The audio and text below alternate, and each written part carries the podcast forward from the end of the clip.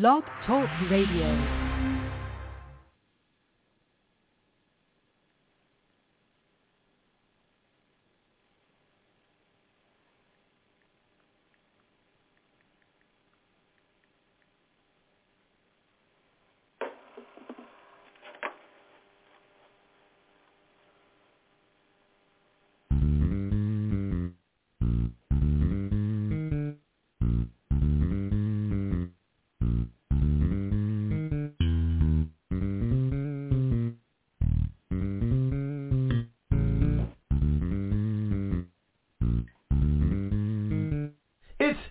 Time with Pastor Steph.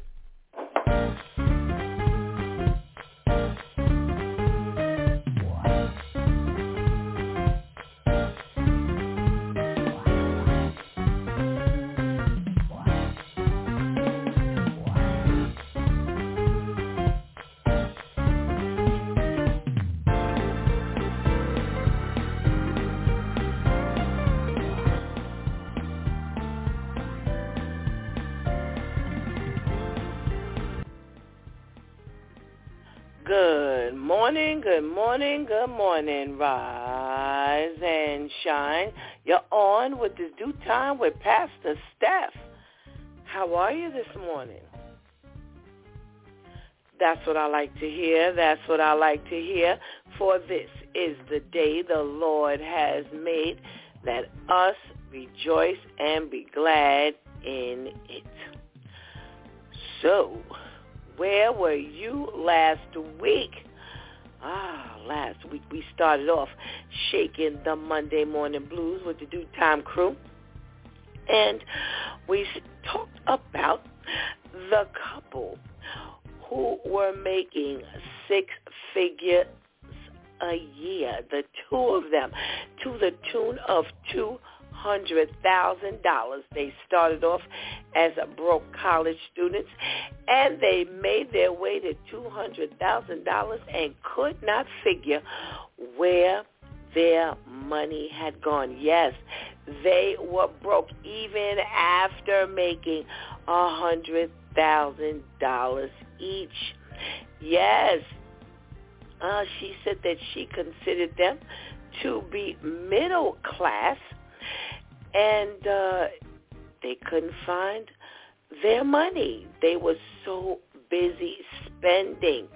Well, at the top of 2024, they had to take that total of $4,600 a month that they were spending down to thirty-three forty, three thousand three hundred and forty dollars. Yes, and that included slicing away a $416 gym membership.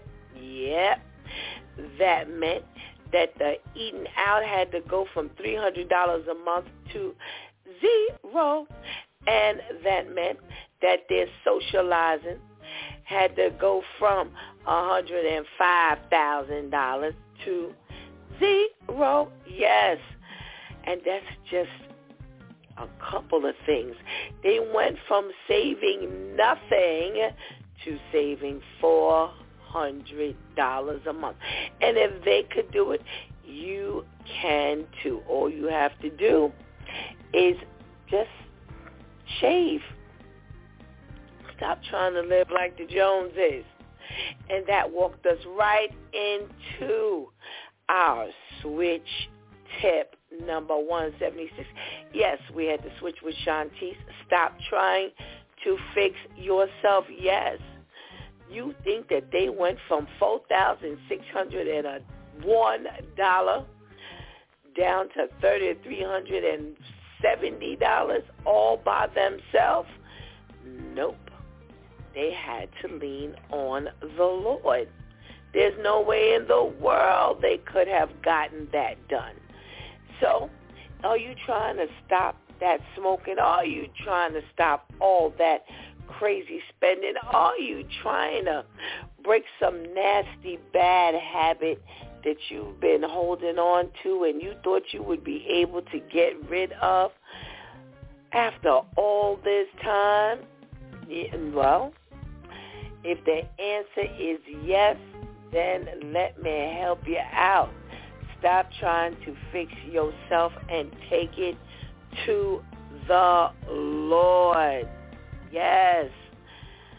There's no way you can do it by yourself. None, none, none, none, none. Okay? All righty. Well, let's talk about a Tuesday church folk day rolled around. And uh, we got to talking about that Lyft driver who called himself Philly Jesus, who calls himself rather Philly Jesus, after taking just years away, and he was on a hiatus from driving the Lyft or with the Lyft car service, and uh, he had to, uh, you know, take a little break because uh, he had gotten arrested for trespassing, as well as, you know, something happened with his uh, marriage. There was divorce. He uh, experienced death with his dad and his grandmother, but he's back. And he's back with the Holy Bible up on the dashboard, the gospel music playing in the background while he's picking up his passengers, donned in his white robe, his beard, his sandy color beard, his sandy color straight hair, says he is looking like his superhero Jesus, and he's got to, you know, ask God uh, or Jesus each morning, Jesus, take the wheel. And um, he ministers and, you know, talks about the Lord to his passengers. And, you know, you kind of like in the catch-22 situation here because, yes, it's wonderful that we, you know, definitely give the word of God to all of God's people. Yes, because we're supposed to, you know, preach this word in season and out of season. However, we really can't dress up like Jesus in order to do so. Well, that would really be hard because we don't know what Jesus looks like or what he looked like. And uh, that picture that's been floating around for centuries and centuries we don't know if that's the way Jesus looked. So you can't, uh, you know, do all of that. Just give the word of God and, you know, make God happy with that. All right? All righty. Wow.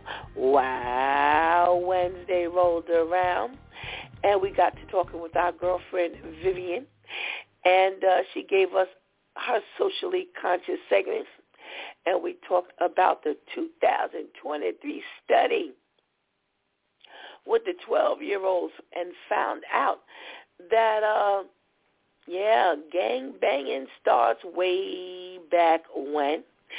Uh, and in doing so and talking to some others, they found out that the average age is 14 for joining a gang. 15 years arrested and having a gun in their hand.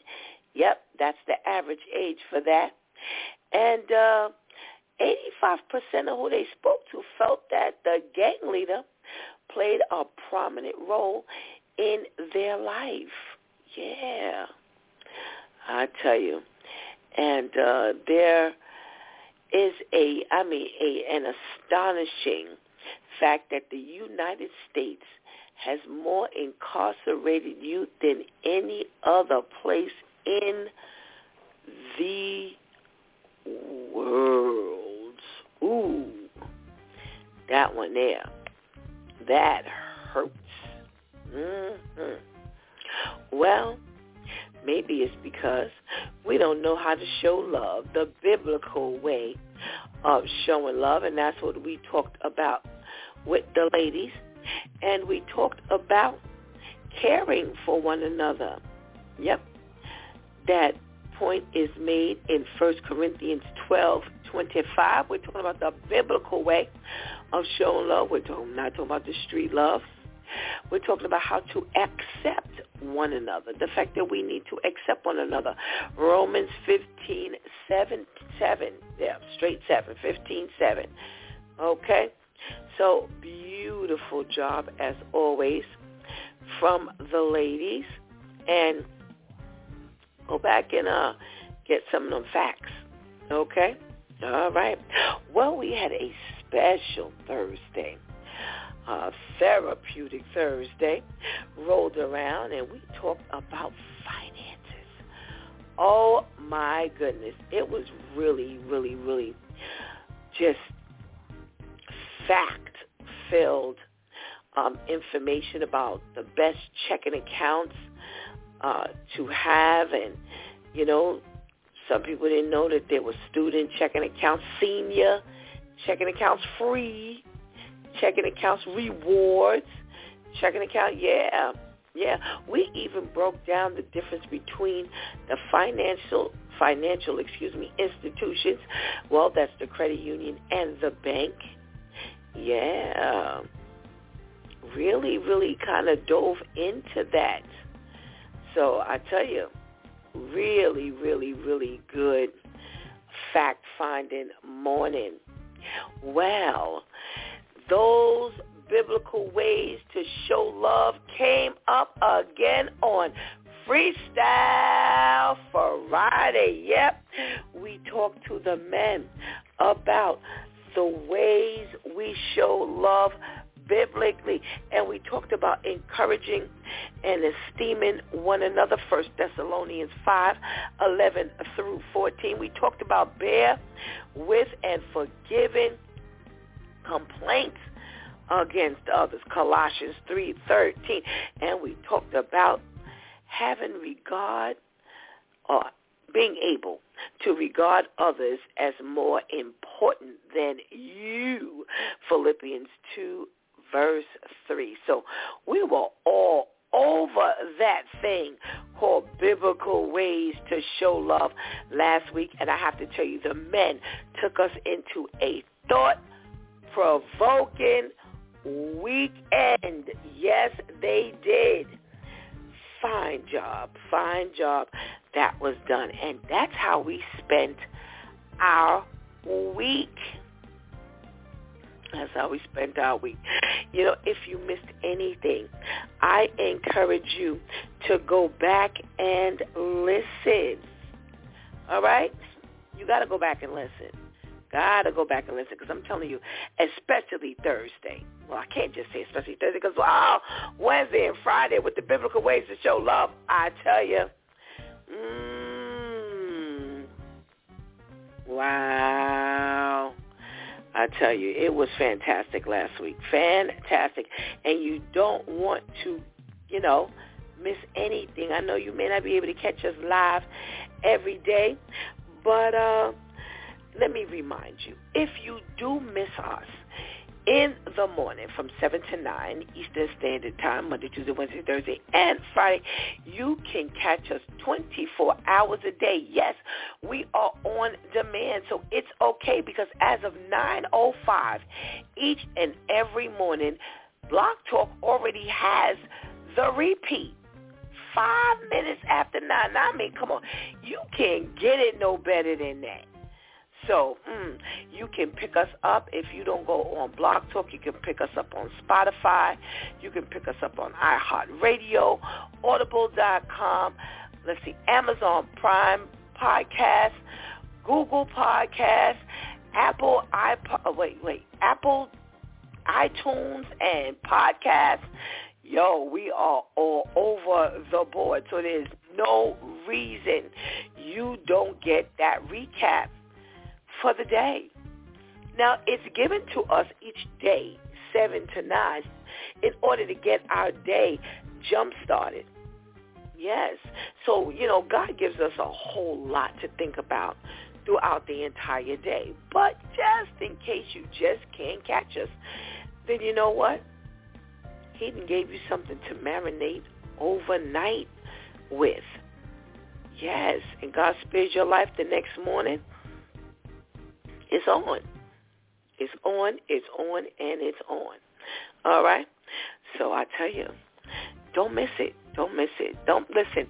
Steve Harvey and his crew, Rickey Smiley and his crew, and all of they got nothing on its DEW time with Pastor Steph. Trust me when I tell you, I used to listen to them. I can't listen to them now because I'm on myself. But as much as fun as they were, they don't give you what we give you.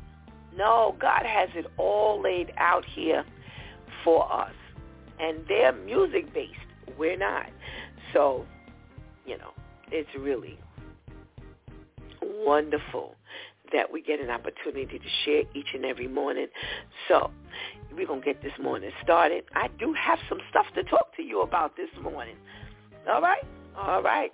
So let's go get that healthy breakfast. Go tell somebody that it's DEW time with Pastor Steph is on. And whatever you do, don't go anywhere because we will be right back.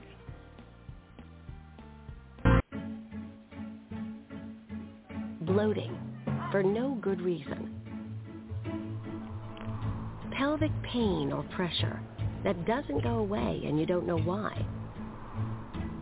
Feeling too full, too fast, even when you eat just a little.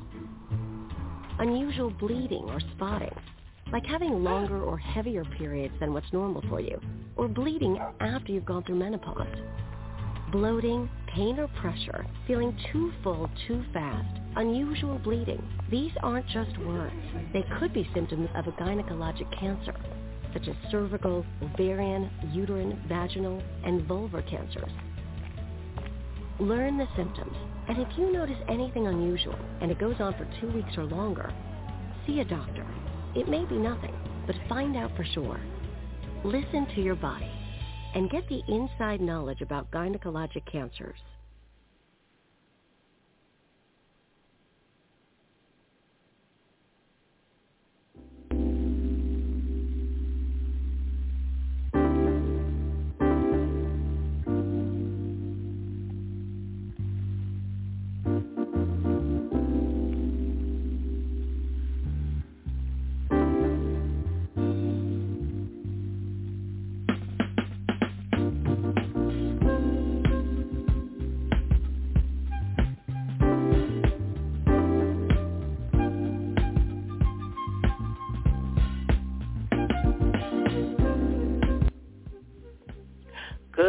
Morning, good morning, and yes, good morning again. Welcome back to It's DEW Time with Pastor Steph. And it is Monday, and we are shaking the Monday morning blues. Oh my goodness. Now, you know, you know, you know, you know that I know that you know that I know. We couldn't say good morning today without talking about the Kansas City Chiefs. Yes. Oh my goodness. Oh my goodness. The San Francisco 49ers thought they had us last night, but it just didn't go down like that. That overtime counted. Man, if not for that 19-point match, equal point, oh, match at the end of the regulation time and took us into that extra 15 minutes. And the rule was that both of them had to have possession of the ball. Oh, my goodness. Yes, San Francisco 49ers thought they had it in the bag but they didn't. oh, oh, oh, oh, oh. Oh, I had a ball last night. Yes, we ate ourselves. I mean, just, we ate, y'all. We ate, we ate, and we ate again. And then we ate again, and we still have food. Look at God. Look at God. And as Serge would say, won't he do it? oh my goodness. You know, it's so good to know that, you know, you can have a good time and still be in the Lord. you know, some people really believe that you can't do this, can't do that, don't do this, don't do that. And as Shantice would say, you got them dry Christians. But man, we had a ball. We had a ball. You know, uh, you know, two of us were really at it last night, and you know, I, I just give God thanks that you know He's really shown a way for us to be able to enjoy ourselves, and we didn't have to really worry about, you know, not you know being sinful and you know we can't you know oh my gosh we can't drink so we can't have a good time or no we had a ball we had a ball. So congratulations to those Chiefs. Oh my my my my my. Well you know what Monday morning means over here. The first thing we do is we get that health tip. And I came across something that I thought was really, really interesting. Because I remember when I was actually in the workforce, now it's been a minute, how I used to eat at my desk. And I came across an article that talks about working through lunch and how they don't recommend that. Yeah. So I have to tell you, we're going to go through this together because unlike other uh, mornings, I've already kind of breezed through some of it, but I really didn't, you know, didn't. I'm sorry. I'm sorry. I'm sorry. I was still just kind of tired from uh the hard work I did yesterday. Oh my goodness gracious. So they took a survey of 5,000 workers across the United States, and they found that nearly 48% of people skip an actual lunch break at least once a week. Now, legally, you have to take a lunch break here in New York. After every four hours, you're supposed to have a half hour break. So I don't know, you know, if things have changed.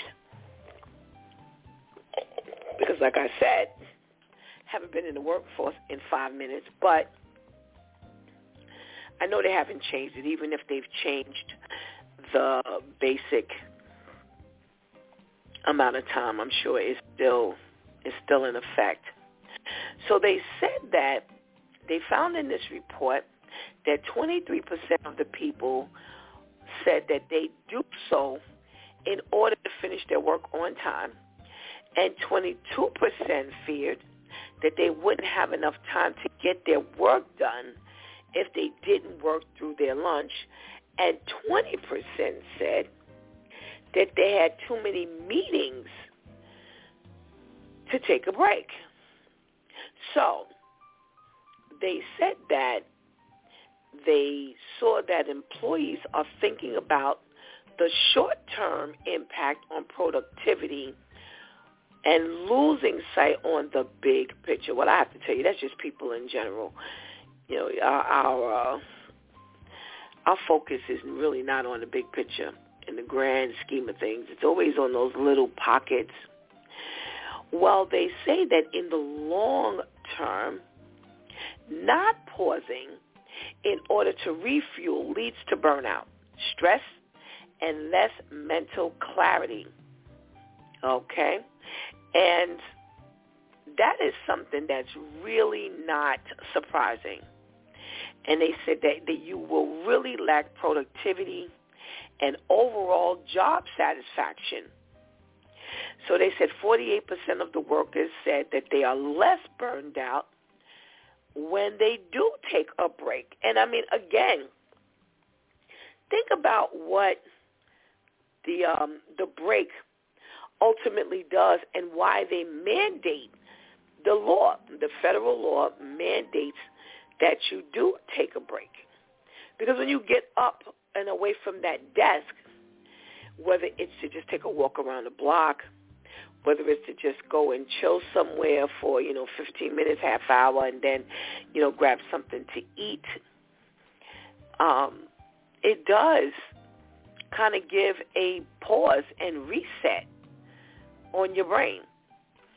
So they took a minute to tell us why taking a defined lunch break is so vital. So they said that 53% of the workers that they surveyed revealed that they had more mental clarity when they stopped for lunch, and 78% of workers said that taking a lunch break improves their job performance. So they're saying in, in, in the fast-paced work culture, most people get caught up in the common practice of just working through the lunch period. And you believe that it saves time and, you know, if you don't, you know, take that break, you're going to get a lot more handled and taken care of. But again, they say that the uh, significant implications not only bear truth that productivity is more, but your physical and mental well-being is me. I mean, it's just really it shoots it shoots that up straight up. They took um, uh, uh, some dietitians weighed in and said that taking a lunch break was really really good, and you know it allows you to step out of the professional mindset. It fosters a sense of separation between your work and your personal life. And a lot of times if you were to, you know, this is kind of like a side note, step out and take that call or make that call, then you don't have to worry about trying to multitask, um, you know, during the day. And they said that it gives you a cognitive recharge during the workday. Okay? So you want to make sure you get that increased focus and clarity. All right, they talked about the nutritional implications of working through lunch. They say that when you work at your desk, in your cubicle, if you will, you have mindless eating. So you often eat more when you are at your desk because you're not paying attention to the eating. It makes so much sense.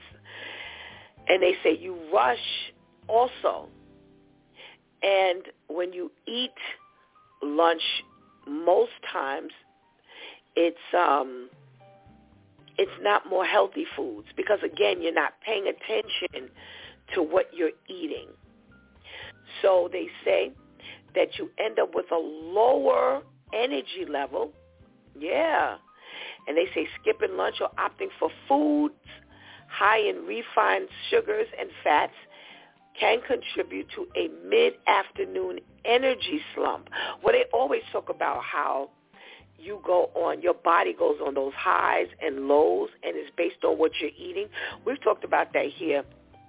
It's quite some time ago, but they say that your food choices are not as on point when you eat through lunch. Mm, okay. So what you need to do is leave your desk, eat your lunch in the break room. They say make sure you dine off site as much as you can. I'm going to tell you something. That also helps you to stop resenting the job so much. Yeah. Yeah. If you get a chance to step away, you'll separate yourself from again that that that work mindset to the personal mindset because all right so look at it this way when you step away from your desk for at least that half hour. That's your time. If you're at the desk, the phone's ringing, somebody is is more prone to come over to you and speak to you. And uh, do you get those looks, or have you given those looks? Give me a thumbs up if you've had somebody walk over to you while you were at your desk taking your break and they walked over to you and you just you wouldn't even look up all the way. You just kind of look up with your eyes like i know they're really not stopping at my desk. You know i'm on my lunch break and you or you see me eating and you still talking. That's why it's so imperative that you get away from your desk. Because now it's your time. Nobody's infringing on your time whether it's by mistake or intentional because people figure, well, you're sitting at your desk so I can talk. So it's not only a nutritional thing, but it's also a mental and emotional thing. Huh? So I'm telling you, it works. Try it. Try it and let me know. Oh, I'm getting some thumbs up. I'm getting some thumbs up. Listen, I haven't been at a desk uh, worked there since 2011. But trust me when I tell you, oh, I'm getting more, I'm getting more, I'm getting more. Um, I know I, I I can remember like it was yesterday. I can't remember like it was yesterday. And I'm telling you something. As a person who works at home, you have to develop the same habits because if you don't, it's it's going to be the same thing It's going to be the same thing. Mm. Oh, all right. Here we go. Here we go. We got a comment from our listeners. It used to get so bad at a previous job that I purposely used to go to a nearby park and had to hide. I would find coworkers trying to seek me out. Wow. Wow. I'm telling you, that's the way people do you especially if they too are ones who eat at their desk, then they really don't know how to respect your time because they don't do it themselves. No. So I'm telling you, trust me when I tell you. It goes down. Thank you so much for your comments and your thumbs up. Like I said, I know one of the disadvantages to working at home is you really don't take a, you know, real break. But do it at home too. Do it at home too because the same things apply if you're working from home. Okay? All right. So what are we talking about today? We're into our news time. And oh, I do have some stuff to talk about. Mm. I think I have a recap. Oh, wait. I know I do. I know I do. About our boy who jumped across the uh, the uh, over at the judge. Well, well, well, here we go, here we go, here we go, here we go. Well, remember when we talked about this last, we talked about, um, you know, when he had to go back in front of the judge and they had the net over his face. He was all shackled up opposed to when he went in front of the judge the time before when he was a free man behind the, the little table with his attorney. Well, well, well. They say that he uh, he went back before the judge, and they say a grand jury returned with a nine-count indictment against our boy Diabra, Deobra Redden, who's 30 years old. 30 old. You messing yourself up at 30. And they say, um, you know, they, they take us on a recap of the fact that, you know, he was getting, um, you know, sentenced for that attempted battery case back on January 3rd when he, that's when he took the lunge over the bench. And mm-mm-mm. I don't know if you saw the video, but he was fighting everybody. Yeah, remember they said when he jumped across, he grabbed her hair. Remember they said he pulled some of her hair out. So they say that he's faced with attempted murder charge. Yes, because of him grabbing her hair, pulling her hair out, placing his hands around her throat, and they say hitting her on the head by manner and means unknown. Didn't I tell y'all they come up with all of this stuff when it comes time to, you know, drum up these charges? Who ever heard of that? Who ever heard of that? Now let me see if I can say it again. Hitting her on the head by manner and means unknown. You saw the video. What was unknown? He was swinging. That was it. also, you saw him fighting um, the uh, the staff, and they say that they got him off for punching and or kicking and or pushing. Man, he was swinging. When I watched the video, I was like, yo, you had to really watch the entire video because initially the video that I did watch because I want if I want to talk about it I want to see it because I don't want to talk about something that somebody just told me about. I want to if this video I want to see it because I want to be able to describe it. But the first couple of videos that they put out they just put out the ones of him lunging at her jumping across this um this uh this whole, whole bench um here. But when I looked at the um longer video man, they showed him back there. I mean, he was just throwing punches like crazy. And they said that his foster mother and an older sister told the reporters that he had been diagnosed with schizophrenia and bipolar disorder. Now, they said the court records show, excuse me, show that he was found competent to stand trial. So all of that stuff they talking is, in other words, is going straight out the window. They, they've, if they've already rendered him competent, it don't matter. It does not matter, and they're not going for that. So they're saying with his um, criminal history, he had three felonies and nine misdemeanors, misdemeanors, excuse me, involving violent acts. Oh, remember now, attempted murder. Attempted murder because you could not control yourself. Attempted murder. Mm, mm, mm. Well,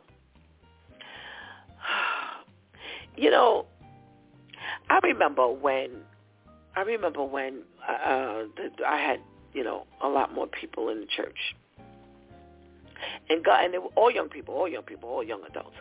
And God told me to do different stuff with them in church. You know, church was not like regular church. So we used to play games and do all kinds of things. And when I tell you that it exposed so many flaws in people, and again, in our younger people, it was like, I, I used to sit back and go, wow, this is quite interesting. And I think it was even exposing stuff that they didn't even realize that they were going through. Well, well, well, well, well. They have this Texan Texas man who was sentenced for murder. Yes. Now check this story out. You have this 32-year-old Cameron Hogg who pled guilty to the 22, 2022 murder oh, that he committed. And let me tell you what happened here. I don't even want to tell you what he what what what I don't even tell you that way. I want to tell you this way. So he was playing basketball. Okay? With a young lady who was 21 years old. So he's 32, she 21. they were playing basketball, and she beat him. So he left the park, took his kids home, came back, they say, minutes later, and fired four shots at her and killed her all because he lost.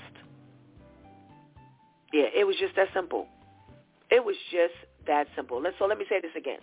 So they were playing basketball, all right? And she beat him fair and square. And he took his kids home, came back minutes later, and shot her four times and killed her.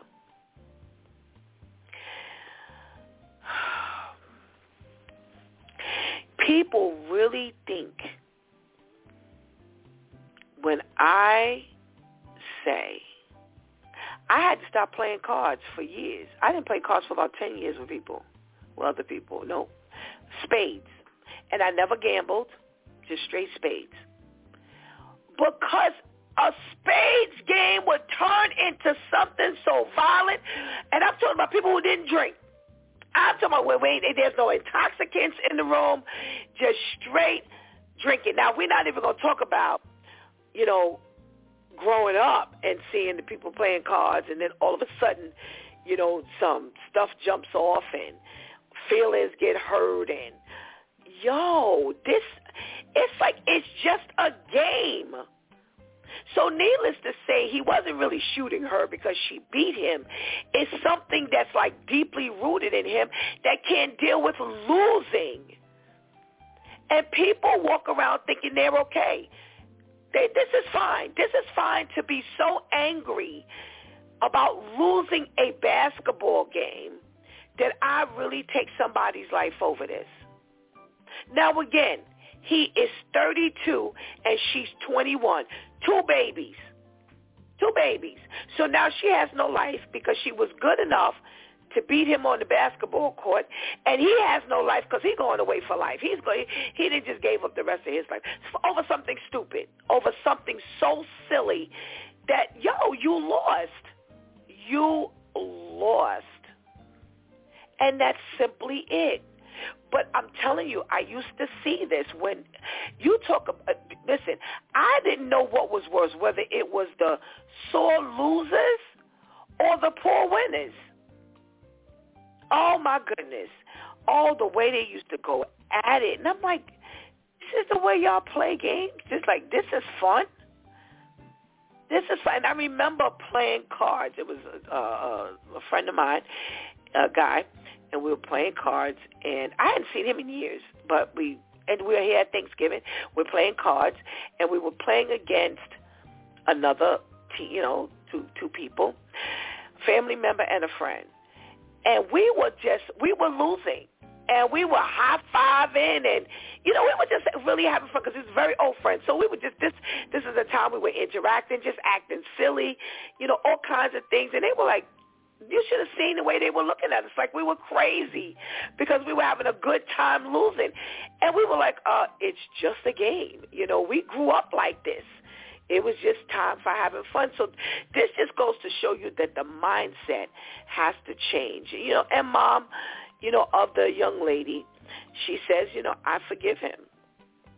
Um, I I I just forgive him, and ah, you know, she says you don't know what's on my heart.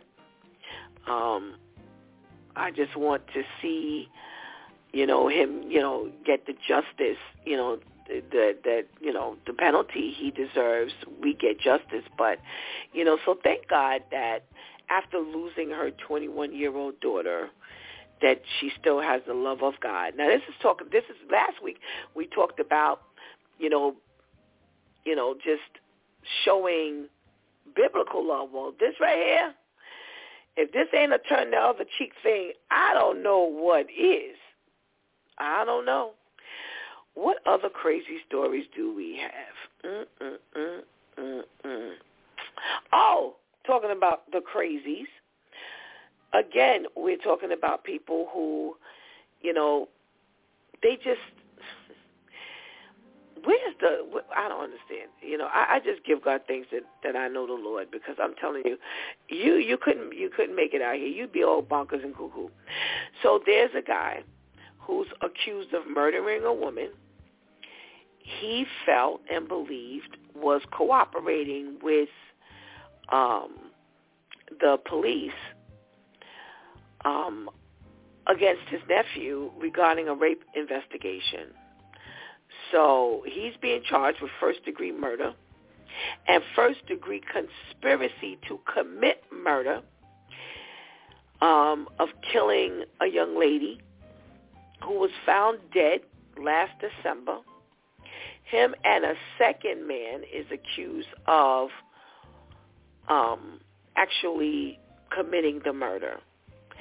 And all because his nephew raped someone and they found out that she was testifying against him. So he sets in motion a whole plan to kill her. Now this is not even you. Now I know we get involved with one another's uh affairs and you know what it's family and family got to stick together and but he had nothing to do with the rape. There was his name was not mentioned or anything. But he had her uh, supposedly, he had her killed because he felt she was being a snitch and providing the cops with information regarding her nep- his nephew's whereabouts. So he's mad at her for not minding her business, but he's not minding his business either. oh my goodness gracious.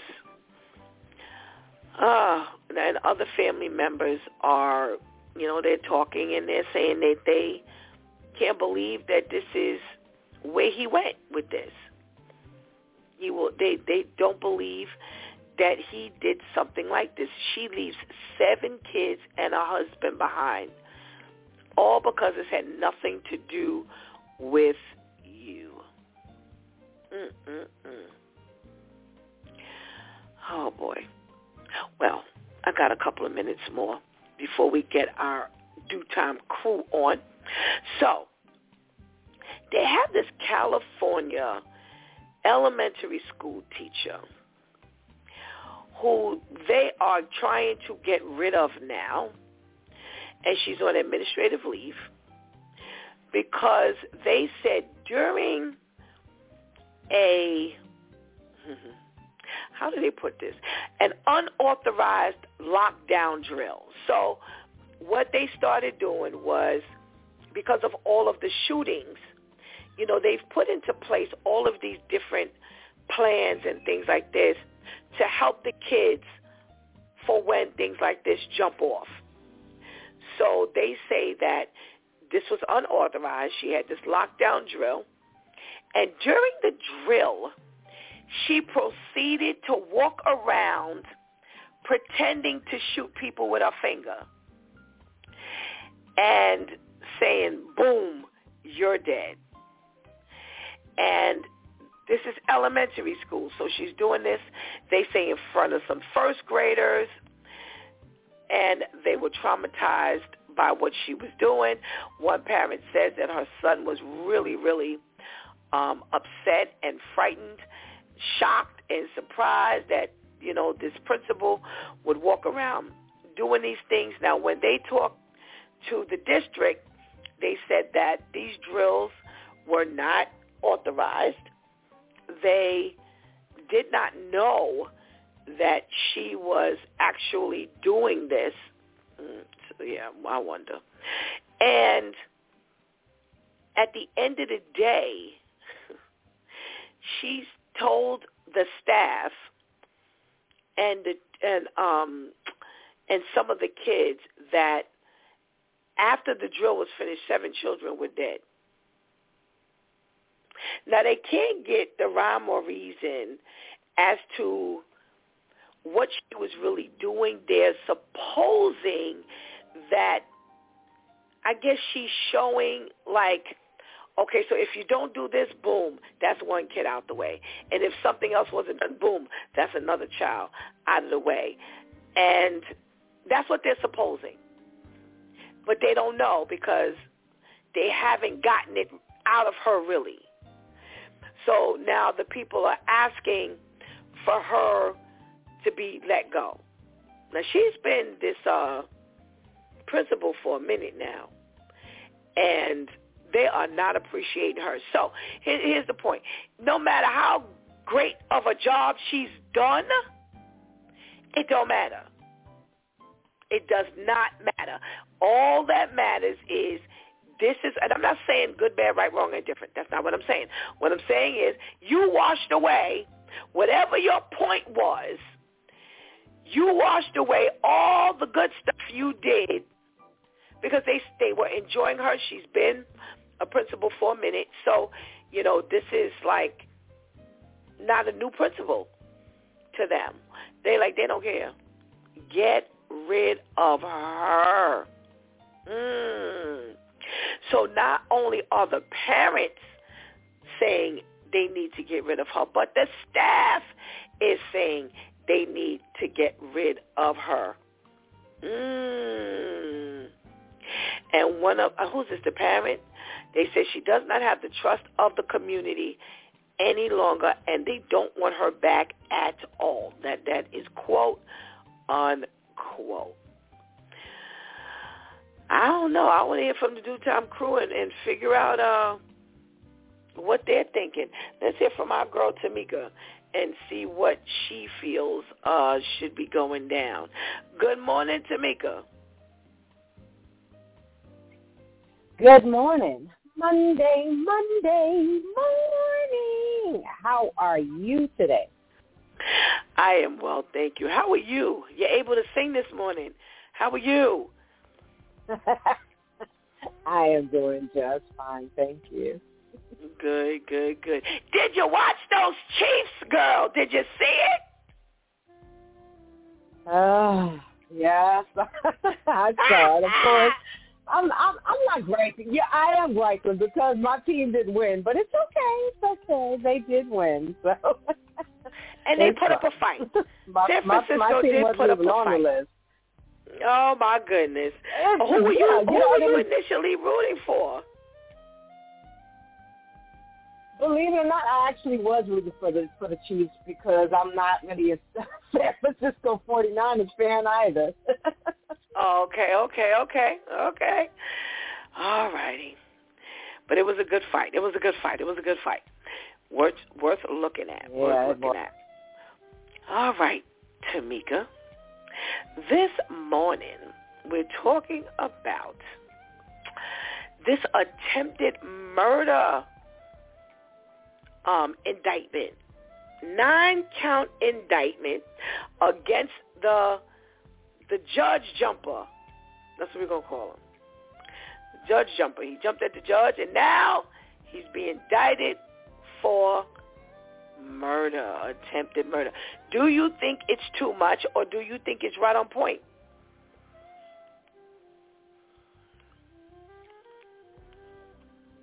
Well, um, I, I do believe that, you know, for, for a situation like that, it, it deserves a hard sentence because literally he took a flying leap.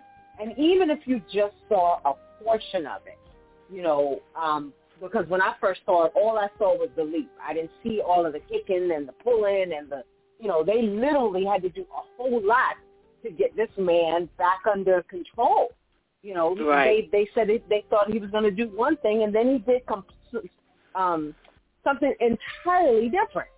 And so, you know, this is something that definitely requires, you know, a hard standard. And so, you know, in the day and time that we live in now, you just can't say, oh well, yeah, we'll just we'll just put them in, you know, and that'll be it. You know, you have to do something extreme because now we're at a time where we're having extreme measures.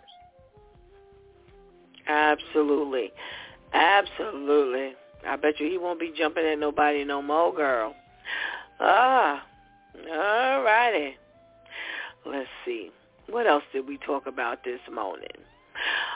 Okay, so you know we talked about being a, a, a just a, a, a poor loser, a sore loser rather, to the point where you're going to shoot somebody dead because she beat you at basketball. Talk about over the top. Yeah, that's that's way over, over, over. You know, we we've we as as women have seen many a times where you know whether it's basketball, football, whatever the the case is, where you know gentlemen friends, you know their whole entire night, their day, their week, you know, is ruined by a game. You know, and I have a sibling that I will not play anything with. You know, it was kind of funny because when mm. we were children, my mother didn't allow us to play cards at all. So, you know, she kind of loosened up a little bit and she let us play Uno. My brother is the worst. When I tell you sore loser ever, you know, I have had to, you know, when we were younger, I had to hide my Uno cards because when we would play, if he lose, he would cut the cards, he would throw them around the room, you know, Oh, he would start goodness. flinging things. I remember one time we lost and he flung the table across the room. You know, and Mm. so even as an adult, you know, um, at one point he was like, "You want to play Uno?" I said, "Mm, because you don't know how to play." he was like, "No, I know how to play." No, because if you lose, it's over. And I'm a very good Uno player. You know, I just know how to strategize. I also can read my brother, so I automatically know, oh, he's got this in his hand. You know, I don't know exactly what he has, but I'm like, he don't have anything in his hand because the look on his face. You know, and so I automatically know when I holler Uno, it's going to be a thing. And he got so bad one time. He took Uno cards and he shoved them in the side of his his his pants. Well, he went to bend over, must have forgotten. And then I go see an Uno cards on the side of his underwear. So I'm just like, you know, that's how low can you go? And then you still lose after having the cards ending. So, Wow. you know, you have some really, really sore losers. Yeah, yeah, yeah. I, it gets extreme, and this is just, I mean, this is crazy. Even what you're saying, but it just the lengths that people will go to, you know, not to live, uh, lose. I'm sorry, not to lose. Oh my, my, my, my! I tell you, amazing, amazing. Tell me about this T, this principal who walks around the school during her unauthorized lockdown drill and proceeds to point her finger at in a in a gun motion like she's firing a gun boom you're dead. And at the end she claims that what six kids were seven kids were dead by the time she finished. They want to get rid of her. Should they Yeah, that's not something that you should play with, especially, you know, on a school property. Um, there, you know, there's a, you know, uh, a rule that even says that you can't play with gun toys. You as an administrator, you who are supposed to, you know, uphold what is happening on the premises, you know, this is something that you take upon yourself to do to somebody, you know, and they're traumatized. I don't think that that's fair. And, and you know, if if not just the students, the staff as well. Because my thing is, if you walked around doing that, I'm sure that's not the only time, and that's not the only thing. What else have you done? Because you know, I would get to the point where we start videotaping. What is it that you're doing on the premises? But at this point, when staff, in in, in addition to students, are saying you got to go, you got to go. Mhm. Yeah. Because why wouldn't the staff take up for her? Oh, you know, she meant this or she meant that. I'm sure she didn't mean any harm. Yeah, why? And that's what I paid attention to. Why wouldn't the, even the staff kind of have your back, even if they didn't agree with what you did? You know, they would they they would normally you know come out and say, well, you know, I don't agree, but she's good for the students and this way, that way, this way, that way, and this way. What's the you know? So what's the deal with that? So I, I kind of agree with you. Even when the staff says it, you it may be time for you to go because these are the people that are working with you. You know, you always got those unreasonable parents. You know where they gonna take up for their kid. It doesn't matter what the kid did and all that kind of stuff. But when you're at the point where even the staff goes, okay, you know what? That's where you really draw the line. And because of that, she need to go. I think there's something that you need to look into. Mm. Well, thank you so much for joining us this morning. Let's speak to Pastor KL and see what he has to say about all this madness. Good morning, Pastor KL. Monday, Monday morning comes oh, goodness gracious, goodness gracious. Good morning, Pastor uh, Steph. How are you? I am well, thank you. I'm well, thank you. How are you, Pastor KL? Man, I felt like it was just Friday yesterday. How was I Monday know. already? Lord, I know, I know. It's like the these days are flying by. We are really almost in the middle of February already. I was like, yo, today ma'am. is yes, actually ma'am. the 12th. I don't know. Yes, is time ma'am. flying by for you too? It it it's it's gone. I'm already at Christmas. oh my goodness gracious! Well, Pastor KL, we've talked about this this uh, Las Vegas judge jumper before, but now he has gone, and uh, the grand jury has spoken. Nine count indictment, and he is being, oh my goodness, he is being indicted for attempted murder. Do you feel this is too much or right on, right, not enough or right on point? Well, well, twofold. In in, in my opinion, I I think it's right on point. However, I think if it was a light skin on the other side, he he wouldn't have got this much. He wouldn't have got this Oh. much. But I, I think we're setting the example because it's one of us. But if it was one of them, he wouldn't have got this much. But I, I do feel that you know it, it, it, it, it's definitely valid. Okay, okay, okay. Interesting, interesting.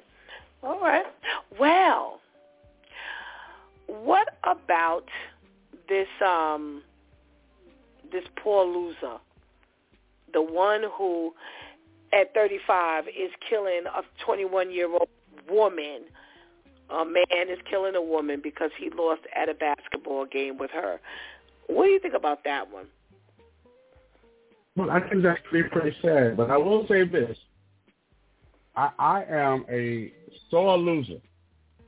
I I remember yeah, one time. yeah, I remember one time I, I took a trip with someone in Detroit, and we was playing spades. And in my mind, I was like, if we lose this game, yeah. we might not get back on the radio.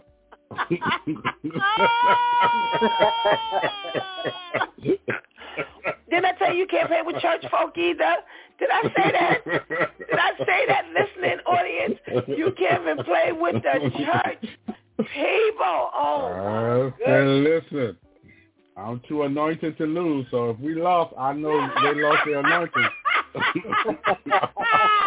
he said he's too anointed to lose. Oh my goodness gracious! I'm telling you, you could- I, I think it's horrible. I, I think it's horrible. I really, really think it's horrible. I mean, it, it's why? Because she's gonna have bragging rights and you embarrassed. I mean, 'cause that's all it is is embarrassment. Right. So are you right. are you that embarrassed? That that's ridiculous. So now are are, are you embarrassed because you're losing the Bubba? You ain't embarrassed. Bubba winning all the time. Mm-mm. Isn't I mean, it, it the sore loser, you know, and, you, you yeah you a sore loser, you a sore loser, you a so you're a big sore loser. Um, Watch your mouth now. Watch your mouth. and what is it about the men that I mean just hate to lose? Is it the bragging rights thing and you know you you you you just feel embarrassed like that? I mean, is it really that real?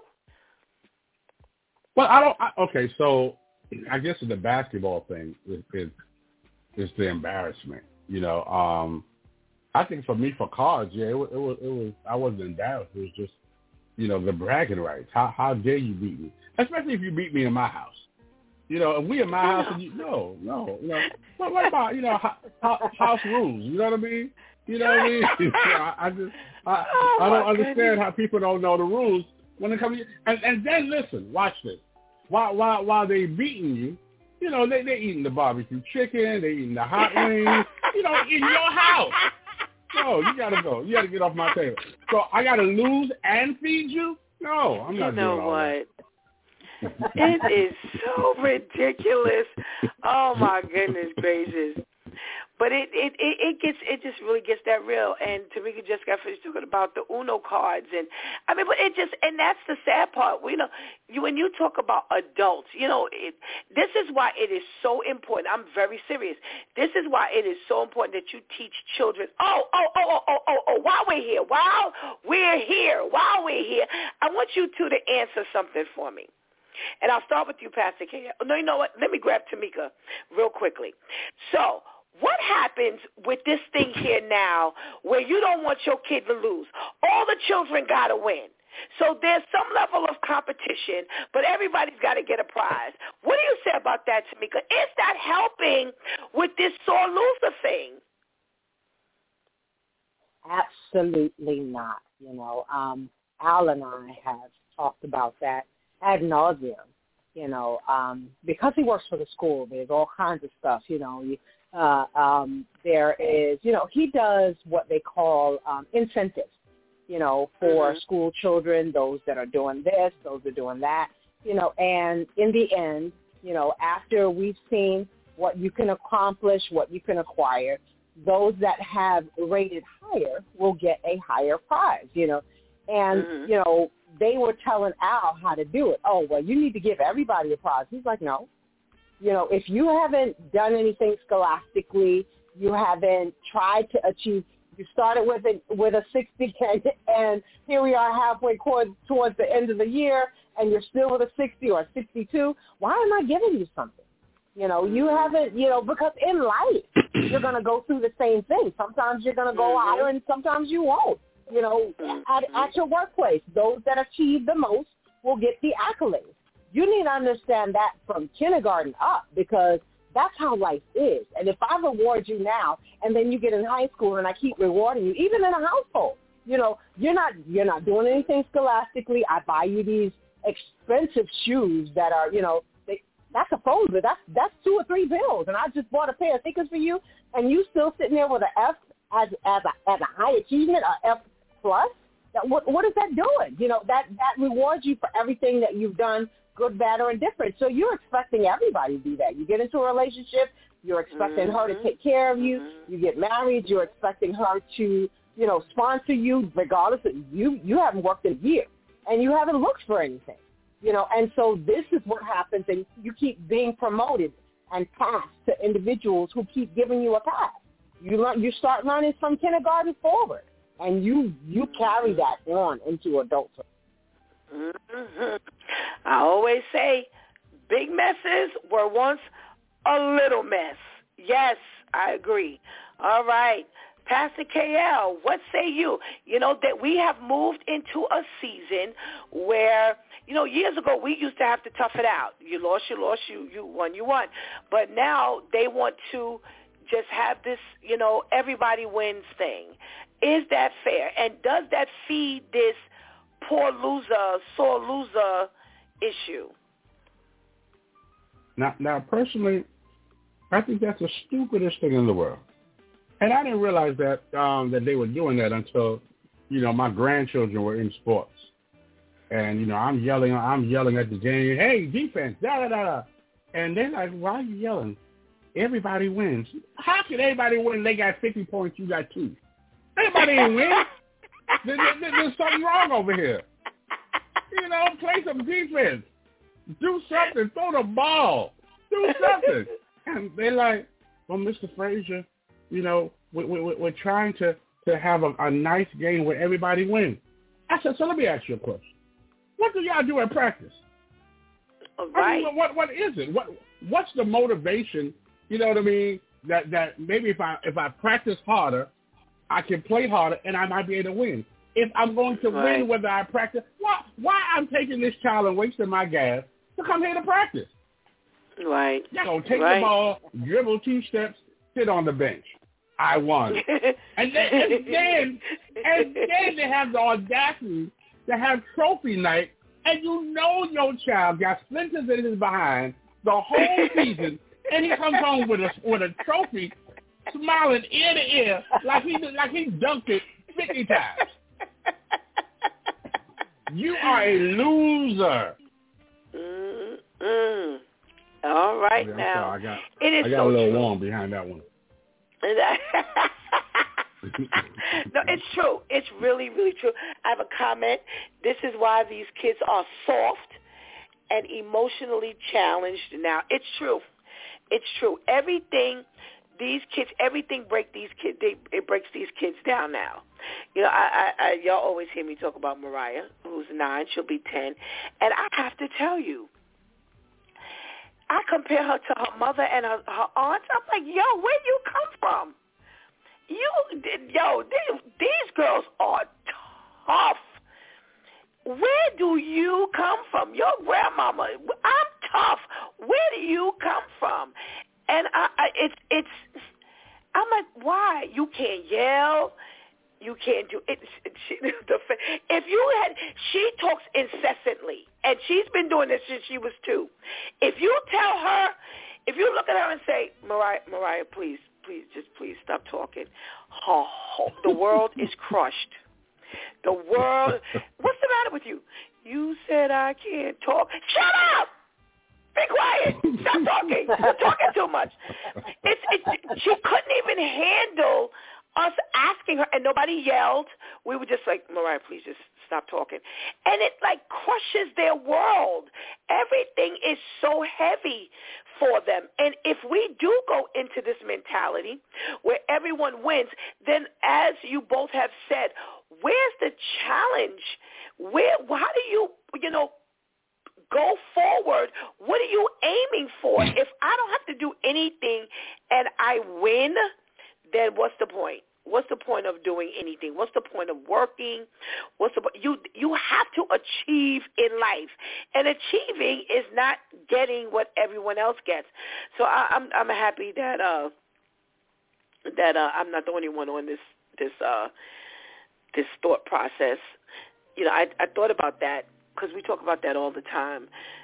You know, with this um in this with this uh thing with this losing and winning and so so forth and so on. And it's it's really it is a very dumb mentality because it's a dog eat dog world out here. And if you going into this world where everybody wins oh goodness gracious. All right pastor KL for our finals thank you so much for indulging me in my question. All right so the california elementary school principal pastor KL who walked around with her with during the drill. You know, I guess I guess she was supposed to be preparing the kids for if a, a, a shooter were to walk into the school and she's walking around, boom, you're dead. Boom, you're dead. They really have no rhyme or reason as to why she did this. Only what they think her goal was. Should she be gone? They're like, get rid of her. And somebody did ask, one of our listeners did ask, which side of the fence she is on, and she is on our side of the fence. So, do you think she should be gone? Yeah, yeah. She she she she holds the, the highest position in the school, you know, and the body is only as good as the head. So if the head is not together, how can you expect the body to be together? And then if the children, let's just say the children are not not afraid of that, but but yet they're pumped up by that. Now, if they start bringing guns to school, whether it's a BB gun, a water gun, or a regular gun, now you're upset at the child and the parent. But yet you're encouraging this. Yeah, you got to be gone. All righty. All righty. Uh, I'll weigh in at this moment. Plain and simple, I weigh in with you too and say yes, get rid of her. I think if you're trying to, if you're talking about shooting, do we want to act that out?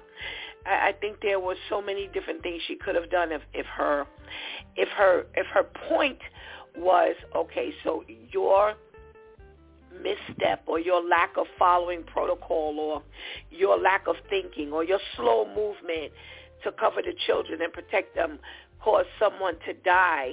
I think there were more ways you could get that point across. So I, I agree. She should be gone. She should be gone. Thank you for indulging me in our news. Well, we talking about relationships on Relationship Monday. And I think you're going to like this story. This story is about a husband who, when she was dating him and married him, she understood that he was a nudist. He liked to be in the nude on a regular basis. They are both 48 from London. And, you know, she was horrified at the fact that, you know, he liked to be in the nude. And she thought that after he she married him, that this would kind of simmer down. But at the end of the day, it didn't.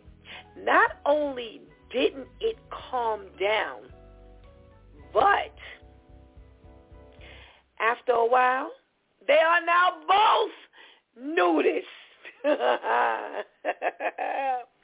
she says, one day I came home early from work, and he was naked at his desk, and we had a massive argument, and we agreed he would cover up while I was around.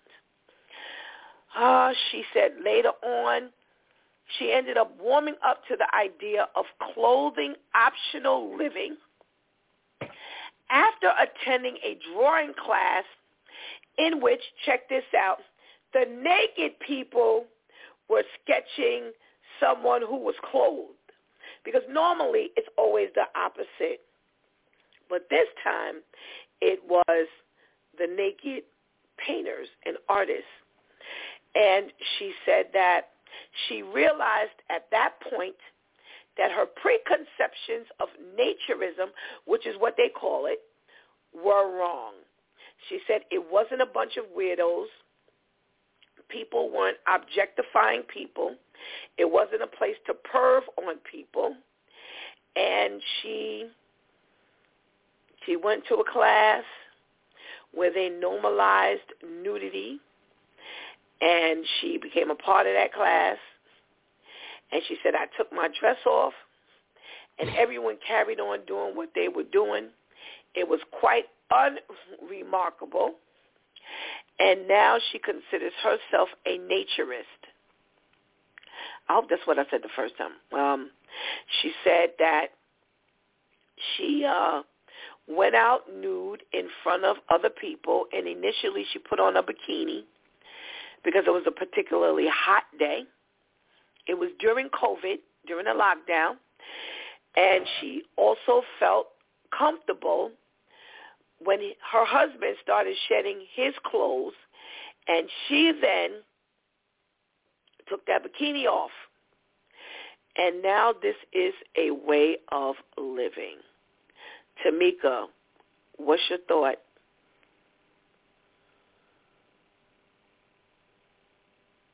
Well, I mean, what what you do in your home, you know, you have the full reign to do that. I mean, but I mean, so where are they going? You know, you can't tell somebody what to do in the confines of their home. I mean, but if you just go outside, you just decide you on street. It's winter time. Things change.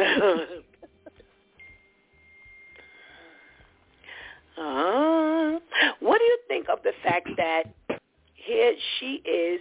She starts off where she this is like you know something that she really despises and she doesn't understand and she can't do it but after a while because she, her husband is not is not the only one who she's seeing comfortable with being a nudist um other people she's going to classes and other areas where people are also nude. And now I'll join the club. What do you think of that? I think that was an exposure thing. You know, um, she was dead set against. Here's the thing that makes me scratch my head, and this is something that I see people engaging in relationships all the time. If that is something that you know you don't like, if that is something that you're not comfortable with, if that is something that you feel uneasy about, why do you keep doing it? You know, so and, and that's the part that makes me question, you know, and, and that's with anything. In this instance, we're talking about nudity. You know, in, in another instance, it could be cigarettes, it could be weed, it could be drinking, it could be, you know, someone that you know is a drug dealer. You know, those are the questions that make me, we're talking about she was engaging in a relationship. And prior to marriage, this wasn't like he showed up, you know, um, doing this something afterwards that's the question that gets me. Like, if you know something that you don't like, you know, that you're not comfortable with, why did you continue to go forward? Well, that's what I wanted to ask you. Would you have married him if he were a nudist and you weren't? And that was pretty much all that you saw that, you know, separated you two. Would you have married him? I can't see that I would. You know, um, apparently she must have, you know, weighed the options. That's the part that, that that I don't understand because if if that bothers you to that degree, so maybe in somewhere in her mind, well, you know, you you kind of shaking your head, eh, it's not that bad. But it obviously was. If it, you know, if you're telling him to wear clothes in the home, you know, while you're there, then it, it does bother you. So where is the compromise, and why did you compromise? Mm, okay, okay. Pastor KL, what do you think of this whole scenario? Well, I mean, the, the first thought that went through my mind is that you knew you was marrying Adam.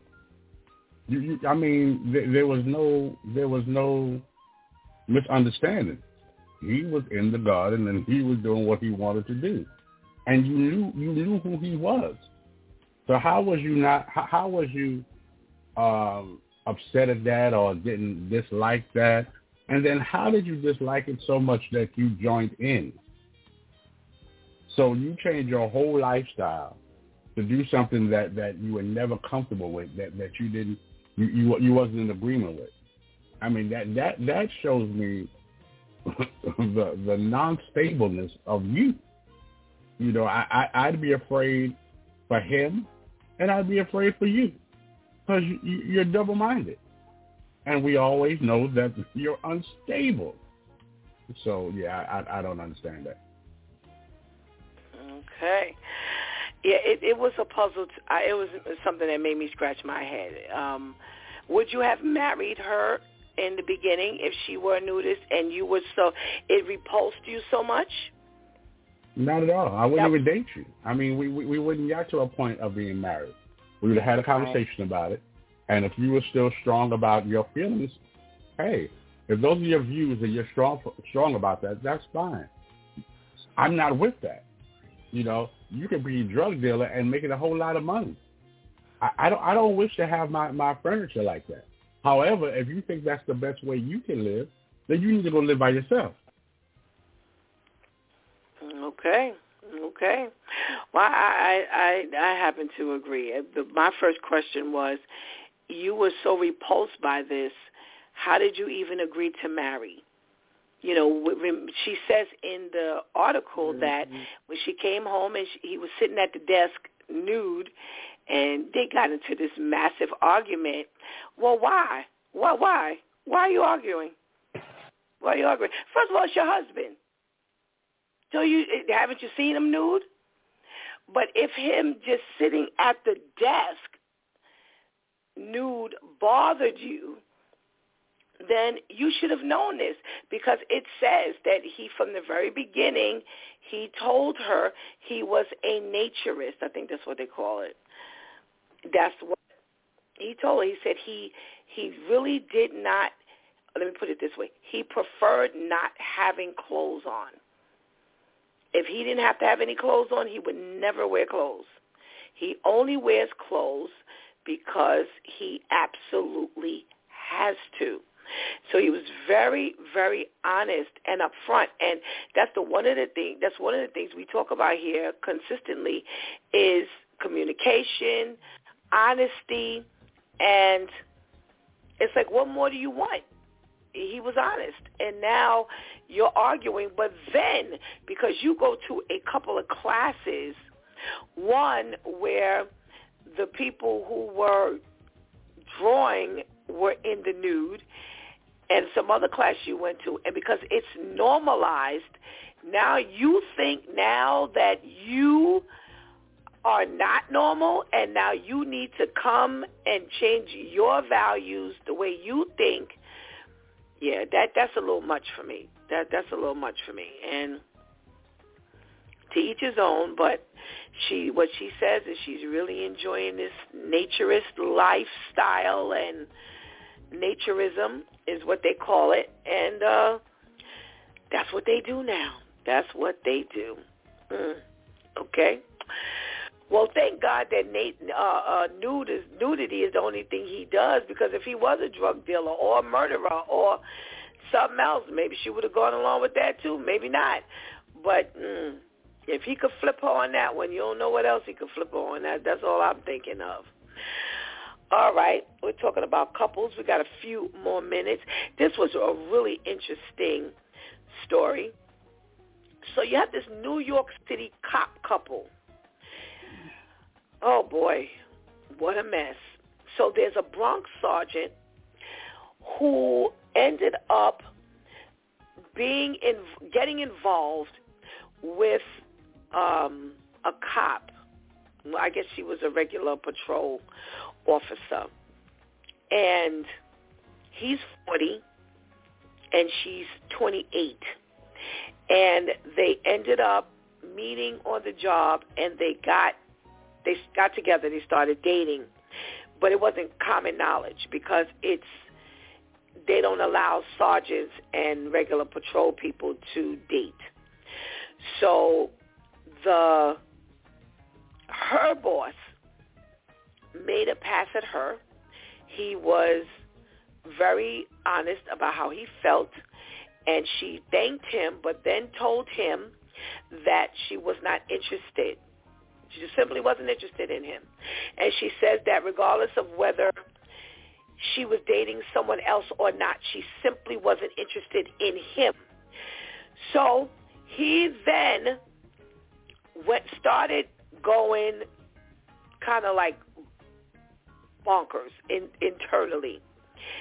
And they said despite her rejections, he continually asked her if she could be with him and said, to, but check this out, said to her, you're so much better than my wife.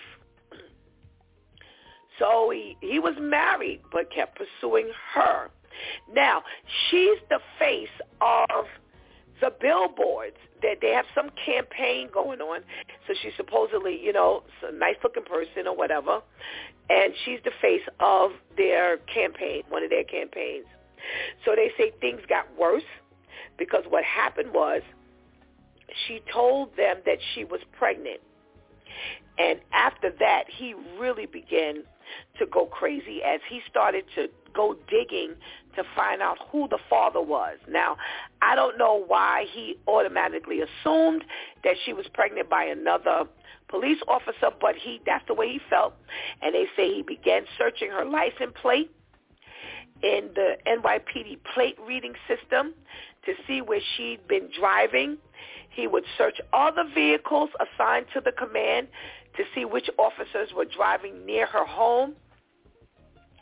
Now, he, en- he eventually found out that it was this sergeant. And he was really upset for two reasons. One, because you're not supposed to be dating, but that probably, you know, wasn't going to be no big deal to him until he found out it was somebody else on the job, and he could not have her.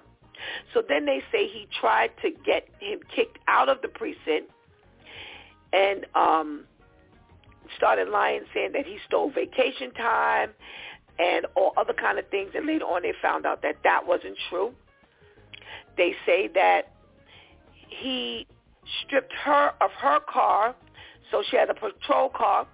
He took her car and assigned her on a foot post. He assigned her to overnight shifts for two months. and he made her life miserable.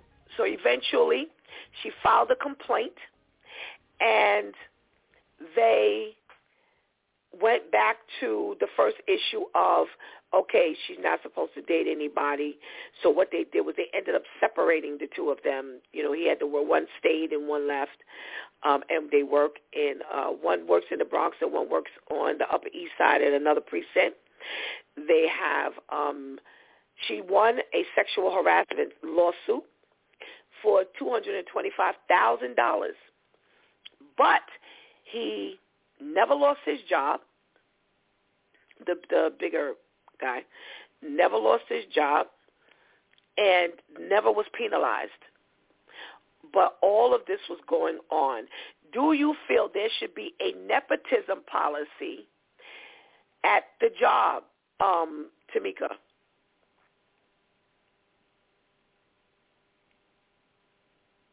I'm sorry, I'm gonna have to Google nepotism. I apologize. Oh, meaning you can't you it can't be family. You can't date. You can't date anybody on the job. You can't their family. You can't be underneath. Like a daughter couldn't work underneath her mother or father or grandfather and uncle.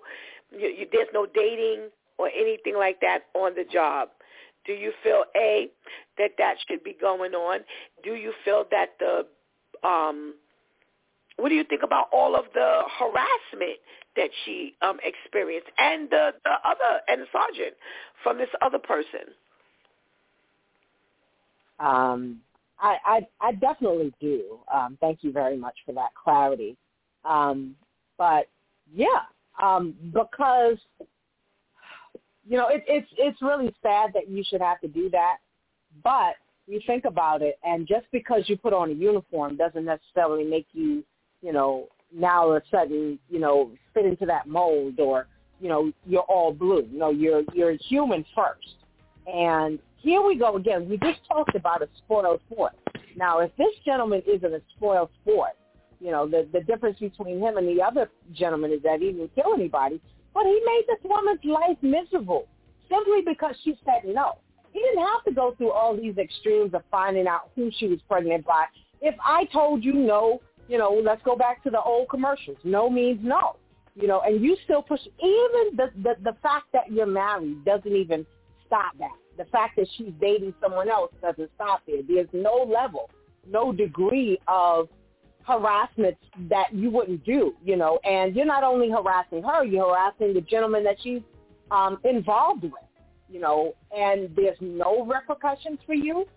You should be, they should find some type of facility for you, you know, if they sit you in there with Big Brother for, you know, a month or so so you can get your life together. But that is horrible that you would do something like that to her. All righty, all righty. Pastor KL, what you got to say about this thing here? well, I mean, not only in the force, you know, again, everybody know I work retail. You, you can't hire family members in the same store. You know, that that just does not happen you know, for for a lot of reasons, especially especially if you're the manager and you know she's a subordinate because now they feel it's favoritism. You know, every mm-hmm. time she wants a day off, she's fine. Every time she calls out or no call, no show, she still got a job. You know, there's always a family emergency. You know, and then when they want to go on family trips, they both leave. So now you leave the store, mm-hmm. you know, say um, susceptible because you don't have enough coverage. But not only that, I, I, I asked, why did the woman herself not report it? You know, why, why did, did she not complain about what was going on? You know, because now it looks like, you know, you got a problem with him now that, that he outed you. You know, I, I I always say have your have your paper trail together. You know, if, if he's doing all of this, then yeah, he they should have attacked him before all this stuff ever happened. Before he he realized that she was pregnant. Because every time you keep saying no, I don't want to go out with you, no, and you keep on pursuing me, that is harassment. Mm-hmm. So at mm-hmm. some point, mm-hmm. she, she should have said, "Hey, listen, I'm tired of this. Forget why I don't want to go go out with you. The, the answer is I don't want to go out with you. You know, so she should have pursued that And I think if she had pursued that and, and created a case for that, it would have never gotten to who she was pregnant by. She'd have been gone. Well, unfortunately, this is what the constant complaint is, even with the, you know, with the uh, Diddy type stories or the R. Kelly type stories or the Bill Cosby tops, uh, uh, or the what's the other guy who walks around now with a, a walker, um, Harvey Weinstein. You know, these are my subordinates, and you know, unfortunately, they pose a threat. You know that a lot of women or uh, complain about stuff like that. You know, I don't turn them in when it's at, at, at this level of me just saying no. Other women would. Other women would definitely see it as harassment and they would be like, you know what, I don't care. I'll just take the L or I'll just, you know, deal with the consequences. But a lot of times this is, you know, um, um, the reality because others have, and they have suffered a dire consequence for opening up their mouth. Uh, I too, you know, always say, why wait? You know, you have these people waiting for years and all of this kind of stuff before they get the quote unquote courage to say it. Um, but this is what's happened because these people have made their lives miserable. You know, now, now, now she would have never thought that it would have escalated to that degree had she, um, when she mentioned that she was pregnant. I'm pregnant. Your biggest issue should be whether you feel I could do this job or how well I can do my job now that I'm pregnant. Now who I'm dating. So now you all are on a manhunt to find out, you know, who she's dating. Where you taking pop, your, the the business, you know, this NYPD uh, thing that they use, the license plate finder, that's for the job's purpose. That's not for your harassment and uncontrollable urges to find out exactly what's going on. So that's what, you know, to answer your question, this is exactly why people don't complain. And she ended up getting it anyway. And it's sad. It's really sad, you know, that I got to worry about if I say something, I'm going to lose my job, or if I say something, you're going to go into this har- this extra harassment mode. So, do you think two hundred and twenty-five thousand dollars is a good compensation for her sexual harassment settlement? Pastor KL. Yeah, I, I I can see what I can do with two hundred twenty-five thousand dollars right now. All you gotta do is say hello, sugar. Yeah. You know what? I think, that, I, think that, I think that I think that's pretty good. To be honest with you. Okay, okay, okay. All right. Thank you so much for your contribution into today's conversation. And we pray you have a wonderful and blessed day. You as well. Thank you, thank you, thank you. Ah, what a scenario. Both. Mm. Well, it's the top of the hour, as I call it, and it's time for the switch with Shantice. Let's say good morning to Shantice. Good morning, Shantice. Good morning, Pastor Steph. How are you? I'm well, thank you. How are you? I'm fine, thank you. That's good. That's good. What you got for us today? Okay, today I have the switch with Shantice where we make the switch from the streets to our godly seat. And I've had to still pass the steps after listening to you break the story down and you giving the example of how God had you dealing with us and implementing certain things into the Sabbath day into the service and when we would go on our retreats and even sometimes when we would just be here chilling after the service. I was like, no, we, we have to touch on this, especially as millennials because we are now, it's like, wow, like we're actually the adults, adults, y'all. Like we're the adults, like for real. And not only are we the adults, but we are now raising whether it's your own biological children or you're assisting someone else in raising their children, whether you're an aunt, uncle, teacher, neighbor, whatever. We are now teaching these what is it, Generation D's and and and the alphas and Yeah, we we got to get this now. together. Mhm. Yes, the, the alphas. Switch tip 177 is stop being sensitive.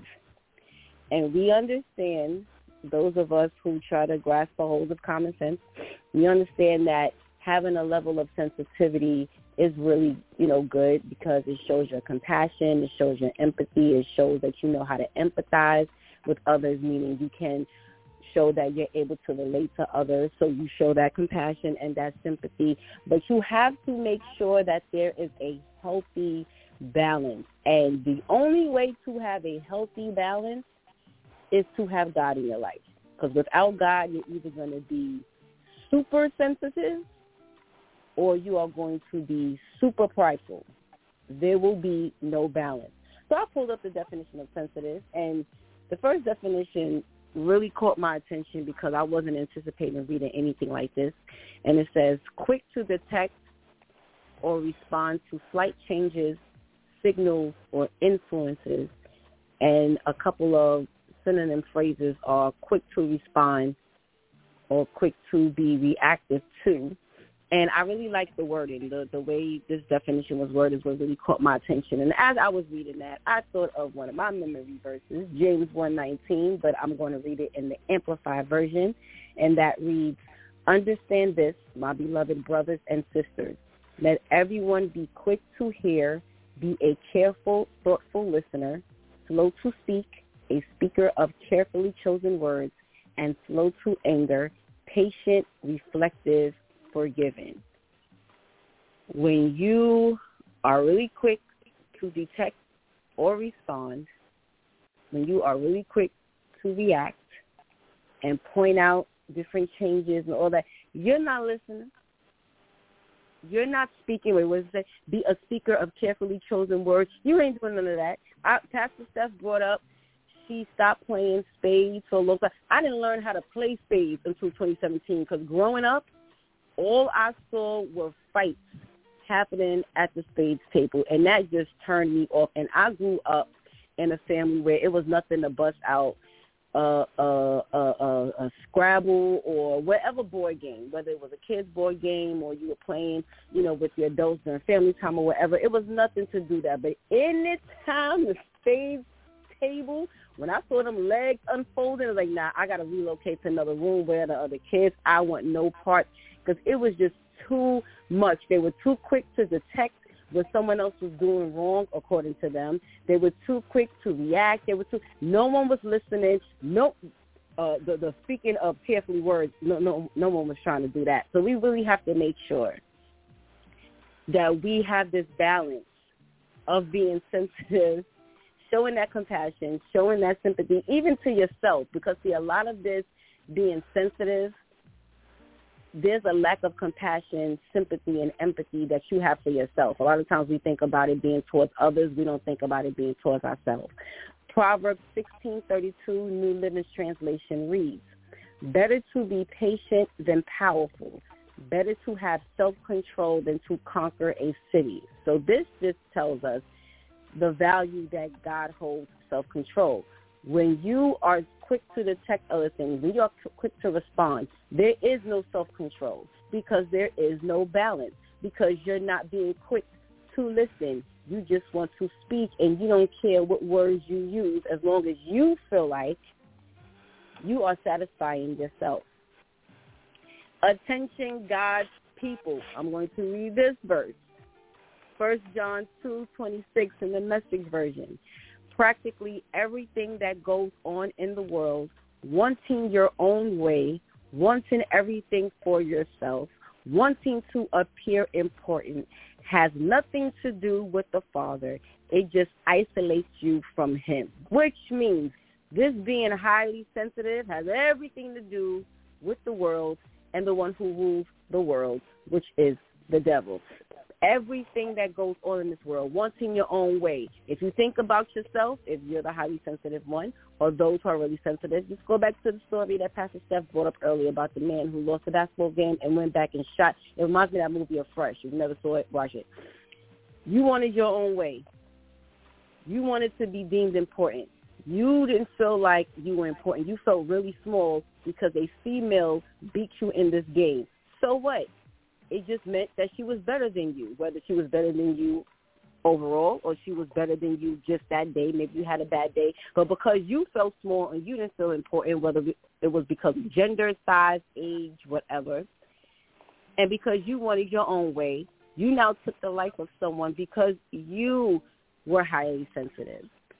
Proverbs 3, verse 5 in the Amplified Version reads, Trust in and rely constant, confidently on the Lord with all your heart and do not rely on your own insight or understanding. And because so many people choose not to go the God route, their understanding is horrible. You don't understand anything. Only thing you understand is how you feel. And one of the things that really came to mind as Pastor Steph was talking and I was thinking about us millennials is we have to make sure that we're paying it forward. A lot of us grew up either in a balanced household or we grew up with some real tough family members where they could have shown a little more compassion, but they didn't. But now because you're choosing to be so sensitive, now we're pushing sensitivity onto these kids. We have to make sure that we're making the conscious decision of making the switch from being too quick to detect something wrong, whether it's with yourself or with someone else, being quick to respond, being quick to be reactive, and make sure we're making the switch to stop being so sensitive because look at what's going on. It is resulting in fatalities. It is resulting in these kids not understanding. I completely agree with you, Pastor Steph. This whole every child wins. No, I get mad at that. I want to shut the whole game down because it is not teaching any of us to have a healthy balance. So let's make sure we're making a switch and God is giving us the balance on being too sensitive and too prideful so that we now know not only how to be for ourselves, but how to now help these kids. Thank you, Pastor Steph. Oh, thank you, Shantice. Thank you. What's your switch tip again? Stop being sensitive. All right, all right. Thank you so much. And we pray you have a blessed day. Thank you. You too. Thank you. Oh, let's get this benediction. Hmm. Hmm, kind of tossed between two, but I'll go with this one. The grace of the Lord Jesus Christ and the love of God and the fellowship of the Holy Spirit be with you all. Second Corinthians 13, 14.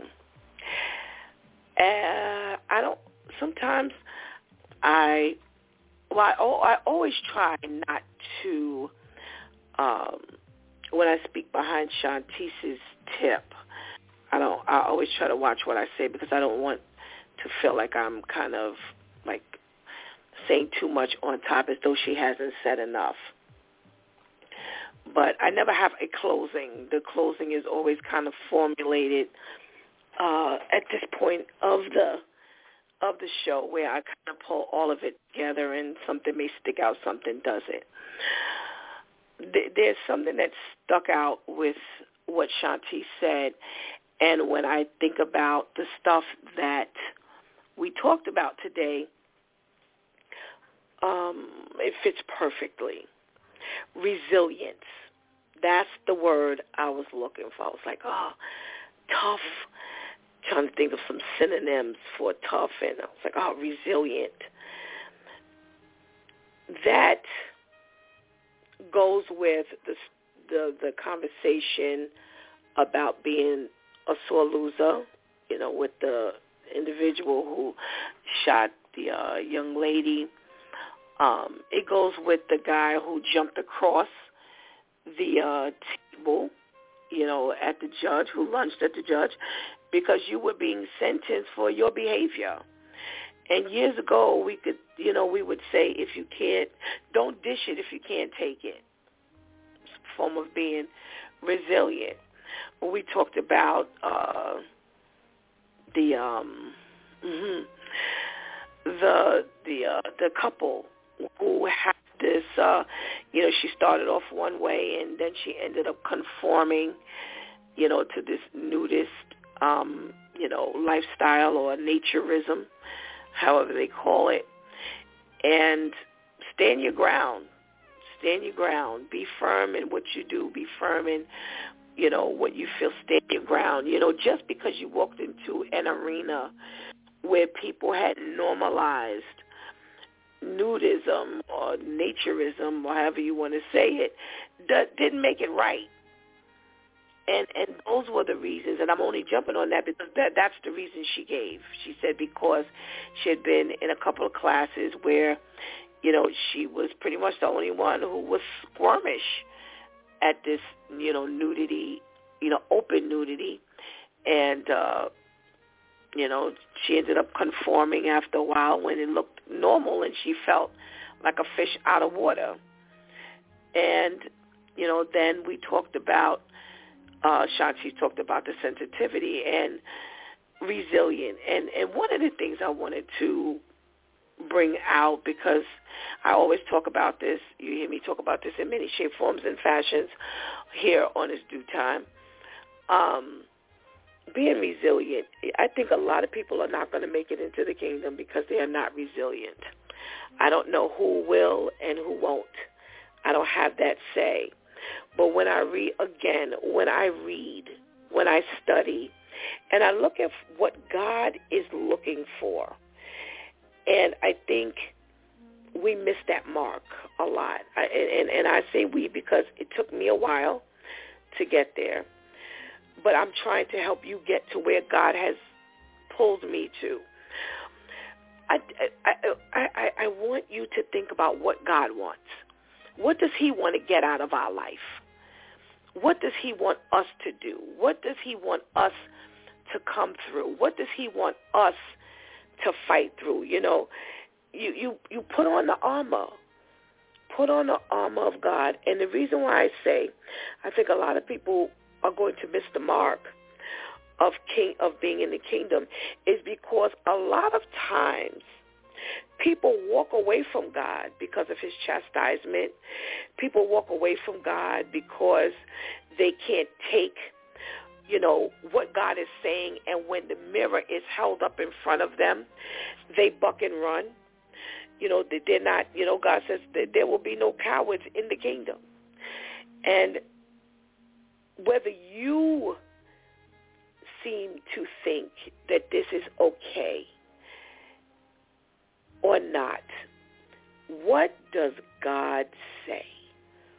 What is he saying about all of this stuff that we're either doing or not doing that he expects us to do?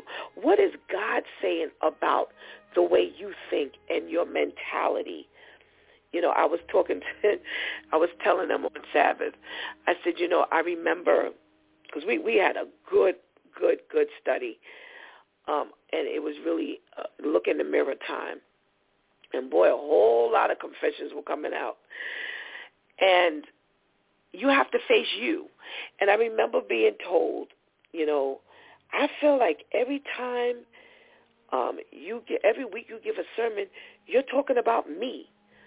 And I said, wow, wouldn't that be a perfect world that Pastor Steph is prepped all week to give a sermon just for you. There are 40 people in the room, but you're the only person God is thinking about. Boy, wouldn't that be a perfect well, I wish I was on God's radar like that where he does not think of anybody else but Stephanie. I said, I'm sorry, the world just doesn't work like that. God doesn't work like that. He loves every every one of us. And when that sermon or that lesson hits the floor, if the shoe fits, wear it. Why are you taking offense to it? Opposed to finding whether this applies to you or making it apply to you. How about that? But subsequently, they ended up leaving church because they did not like, and I brought this up last week, there was another relationship that they had with me first, and they literally said, I love that person, but I don't like the leader. And you didn't like the leader because there's only one thing I, I have for you, and that's the word of God. So while everyone else was absorbing what was given, whether it was applicable to them directly or not, or fit what they may have been going through or not, you took it as something completely different. And because you were over in the corner, because you weren't resilient enough to stand up and take it.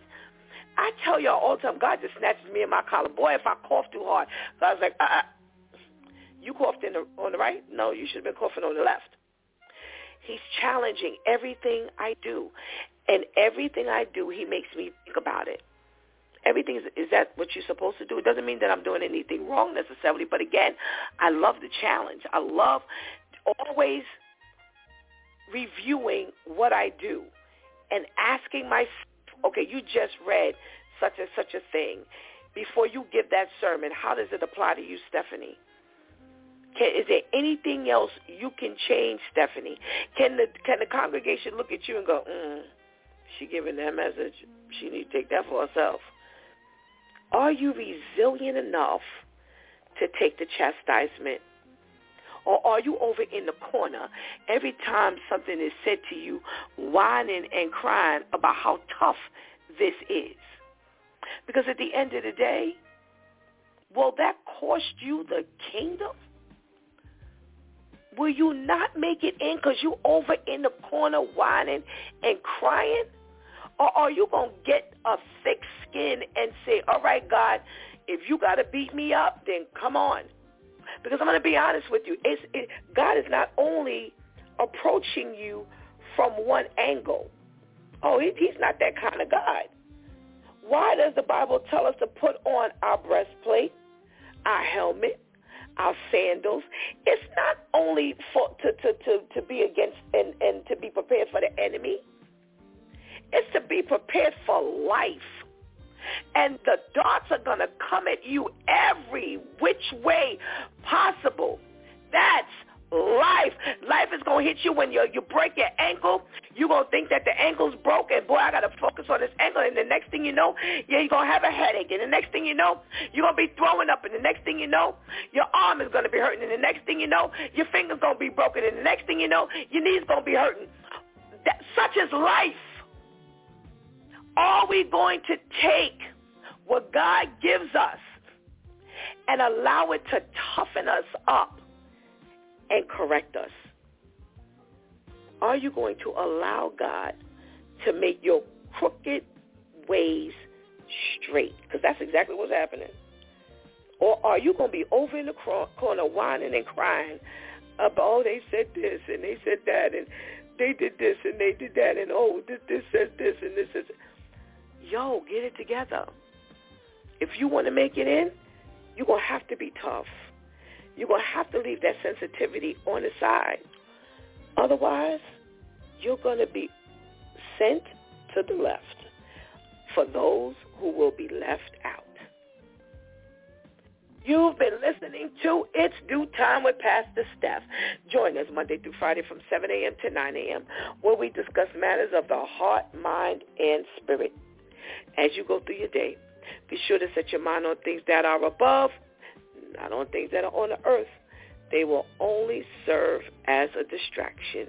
Remember, prayer changes things. It's Pastor Steph signing off, and I want to thank my DEW Time crew for always coming through big time. Thank you for hanging out with us. Please do not miss this opportunity to give Christ your life right now. Please do not miss this opportunity to strengthen that relationship with the Lord right now because later is not promised to any of us. Until tomorrow, God spares, where it's Let's Talk About It Tuesday Church Folk Day. Until then, I love you.